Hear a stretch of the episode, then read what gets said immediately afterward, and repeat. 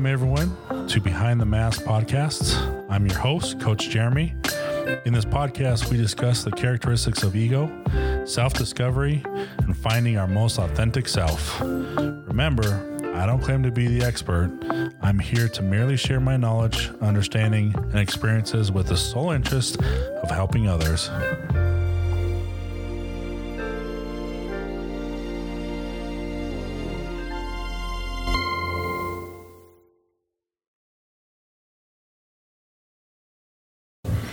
Welcome, welcome, everybody. Um, episode number four on understanding ego. Um, we're going to talk about a recap, like I mentioned, uh, each week in each episode. We'll kind of recap what we went over the previous episode and then uh, get into the new topic.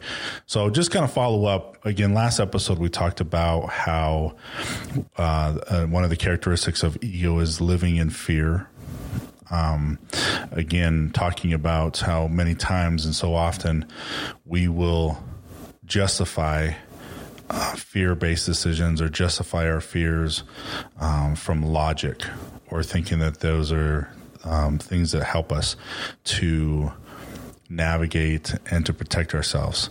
Um, want to share a few experiences we recap and talking about some of the negative experiences or negative things as to why living in fear is so detrimental to who we are.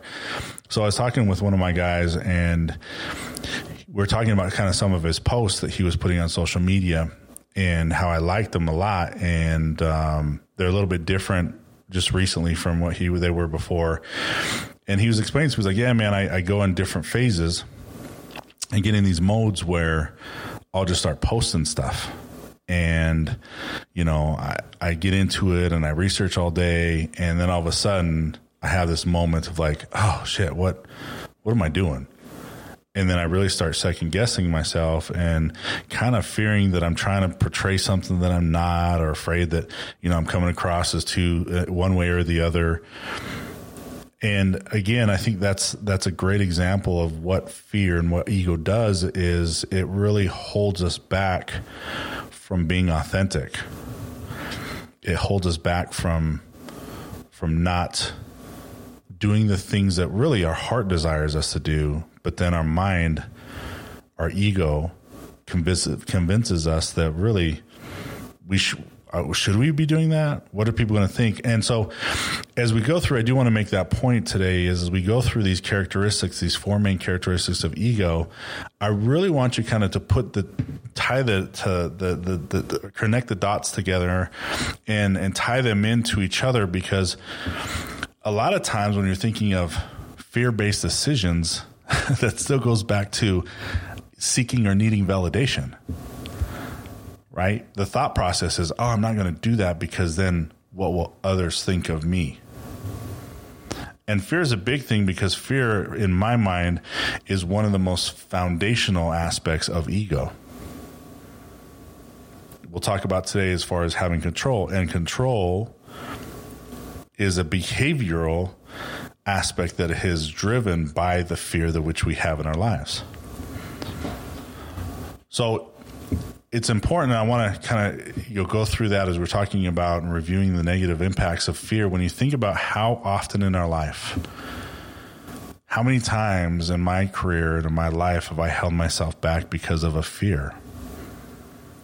So, if you will, think about in your own life how many decisions are made on a daily basis that are fear based decisions. Here are some examples. I'm afraid to go and apply for that specific job or go after that career because I don't know if I'm any good at it. I don't have a degree. I don't have any specialty. I don't have anyone in my family. The means of justifying that is logic. At least that's how we claim it to be. Think about the decisions of fear of not saying something to somebody the fear of being a certain way, being who you are, because the other person has made comments that, no, you know, I don't like that. So to be accepted, to be validated, we justify the fear of not being who we are because of that. How many times have we made decisions to to give counsel from fear? Being a parent, that's one of the biggest things too. My mom, so I'll give you an example. My mother is a phenomenal cook. Um, and she has this family recipe. It's a cheese dip. And that was one of the highlights when I was younger and playing basketball. Um, the highlights was having like team dinner and, and they'd come over and, and my mom would cook Mexican food and so forth. And she always has this cheese dip, cheese dip and it, we became very popular and famous with anyone who knew our family. And I remember in the summer times to pay for my basketball tournaments, I would go around the neighborhood and go around to different places, and she would make a whole bunch of cheese dip and then her uh, famous green chili burritos, and I would go and sell that stuff to basically pay for my tournaments. And it was so popular that I would always usually get my tournaments paid for completely by just doing that. Well, as we got us kids got older, we would always tell my mom, Mom, why don't you package this up and sell it? And it's something that her and my dad had kind of talked about or alluded to. And she would always say, Well, you know, yes, I totally should. But then fear would set in and and all of a sudden all the excuses came out well you know when you make it it has to be this temperature. And so like i don't know how it would be or i don't know how to get into the restaurants to sell it to or i don't like we don't know anyone in manufacturing or distribution. All the logical reasons as to why not to do it ultimately came down to she was afraid to do it. Afraid of failure maybe afraid of success maybe afraid that something that that she valued that we all valued as a family would not be valued outside. And so to this day, even now, and still something that we talk to her and tell her all the time, Mom, you should sell this, you know, package this up, sell it. It's even easier now than ever to sell things. Still won't do it. And imagine what the life could be if she didn't or wasn't afraid to do it, and if she actually just went for it. Who knows?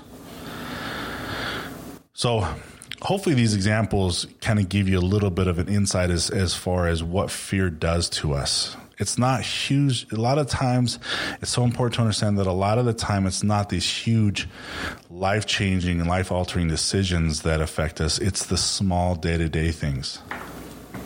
It's the little fears of our daily activities do I speak up in the business meeting today and actually share my opinion or no? Do I do I am I afraid to take a certain action? Am I afraid to pursue a person of interest? Am I afraid to um, explore more on how to to do my passions more often? So it's the culmination of the little fears that that impact us on a daily basis that have tremendous impact on our overall life. Another thing too, and I mentioned this before, that we are vibrational beings. We are beings of energy. If you don't believe me, hold your hands semi close together. Don't touch them together. And you will feel the heat and you will feel the vibration of the energy that flows through us. When we are in a state of fear, our vibration, our attitude, our emotions, our energy, all of those things are at a very low frequency. So, as we get into in the future episodes, we'll talk about how to overcome some of these things and some of the best practices uh, to get out of the state of being in fear. But just take into consideration that aspect of when you are doing something that you are afraid of doing or that there's fear involved there, pay attention to how you feel physically versus the times when you're not afraid to do something and you feel confident and you're doing it because you love doing it. Pay attention to how you feel in those situations and then compare the two. So, fear is a very big issue when it comes to um, ego. And like I mentioned in the first episode, ego swooped into our life as a survival mechanism. So it wanted to help us to feel safe. And sometimes by doing so, it creates fear. And if we're afraid to explore the unknown, then we'll be safe because at least we know what's what we have in our current state. So again, keep that in mind. And moving on to the next characteristic of ego in control, based off of Deepak Chopra's uh, definition of our social mask and ego. So, coaching youth basketball, I would always ask my players, what is it that you actually have control over? And I want to pose that question to you guys as you're listening to this. I want you to really think about what it is that you have control over. And what does it mean to have control? So, one of the things that I want to start by saying is when you look at the definition of control, it's a very interesting thing. So, I'm looking right here, and the definition of control is at least this one is a power to direct or an accepted comparison model in an experiment or a device used for regulation. Or the other definition is control is defined as command, restrain, or manage. So, as you think about that definition of what control is, why would you think that one of the main characteristics of ego is control? It's the ability to manage, restrain, command, and when you really think about it, when we go through life and we think, oh, I have control over this and I have control over that and I have control over this, when you really get down to the nitty gritty of it, we really only have control of very few things in our life. But yet, how obsessed do we become with control? I want to talk a little bit about those some of those factors in the simple fact that we try to control what other people think about us we try to control how people perceive us. We try to control the, the opinion of others that they have on us. We try to control how other people act. A lot of that control factor, when he really boils down to it, is when we are in an ego perspective mindset, we are trying to control so many things that ultimately gives us safety. One of the things that I mentioned that I've, I've gone through an addiction recovery program and understand the dynamics of addiction. Um, addiction is not only just dramatic things like drugs and alcohol there's a lot of addictive patterns and behaviors in our life from shopping to eating to exercising. I mean, you can really ultimately get into a lot of different areas and say, well, yeah, those are kind of borderline addiction, addictive behaviors. An addiction behavior is defined as this. It's basically, it's a behavior that starts to have a negative impact on our lives. Most often, and when you talk to an addict, you're asking them, why do you behave that way? And a lot of times it's because of control. They're trying to control things around them so that they can feel safe. So when we are obsessing about controlling how things go, how people act, how um, experiences are unfolded, we do we're doing so much damage and detriment to our own existence and our experiences ego wants control because it wants to feel that it has power and authority over things, which is the next subject. But think about the last two characteristics of validation and living in fear. How does how does control apply and correlate with those two characteristics? When ego is defined as our social mask and being not being who we really are, but the facade that we carry, control is a huge element of that. Because if I can do certain things that make you believe a certain way about me, then I feel that I have control and safety. If I can do things or if I can control how you perceive me, then I'll feel safe and not feeling abandoned or judged or ridiculed. If I don't go out of my comfort zone and I control everything in my environment, yeah, am I fully happy? I may not be, but at least I'm safe. And that's where the control factor comes in with correlated with fear. So, what are the areas in your life that you try to control? I was having a conversation the other day with uh, with my daughter about basketball, and she was really struggling this season. And so I started talking to her, and I said, "So why are you?" Why are you so frustrated? What's different this year from last year when you had a great year, you had a lot of fun, and this year, what's happening? Well, she talked about her coach and their approach to the game, their strategies. They t- she talked about her teammates and some of the things that are going on with that dynamics. Uh, she talked about her own expectations, what she wanted to accomplish or or expected this season to be, being her senior year. And when I really had a chance to listen to her, I asked her the question. I said, "Okay, so out of all those things, how many of those things are really in your control?" all those frustrations, how many of those frustrations are really within the scope of your control? And she looked at me and the light bulb turned on and she says, None of them.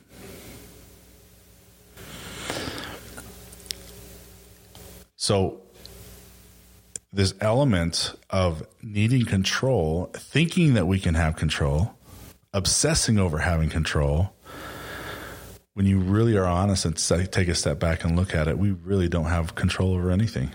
The only thing that we have control over is what happens within us. And so, going back again to the first episode, an egocentric perspective is an outside in perspective. The, the elements outside of us influence the inside of us. So, example, my daughter, her coaches, her teammates, the games, her her stats, all the things that are outside the scope of her were then at that point in time influencing and impacting her inside, which is her happiness, her state of well being, her sense of fulfillment, her joy, her love. Having a self perspective, an authentic perspective, that's an inside out viewpoint everything that's inside of her then at that point in time influences everything outside of her. And so when we are an egocentric perspective, we are looking at all the things that are outside of us and how that's influencing the inside of us. And that's why there's this battle we try to control those things that are outside of us. We, we try to control the masks that we wear. We try to feel, we try to fit in to, to be accepted. We try to please people by doing certain things. We try to sacrifice things that are naturally important to us, but because the outside factors, it means more to them. And so we do those types of things to control our own safety. Because if we feel more validated, then that means that we're worthy. That means that we are worth something. Our ego messages, our gremlin messages, which, which is another topic we're going to get into. We'll talk about some of those justifications on why it is that we try to control and what's the repercussions of that control. But there's really only two things that we can fully control in our lives our effort and our attitudes. And at, when I mean attitude, I'm referring to mindset. I'm referring to to um, our paradigm. I'm referring to the energy and the choices that we make.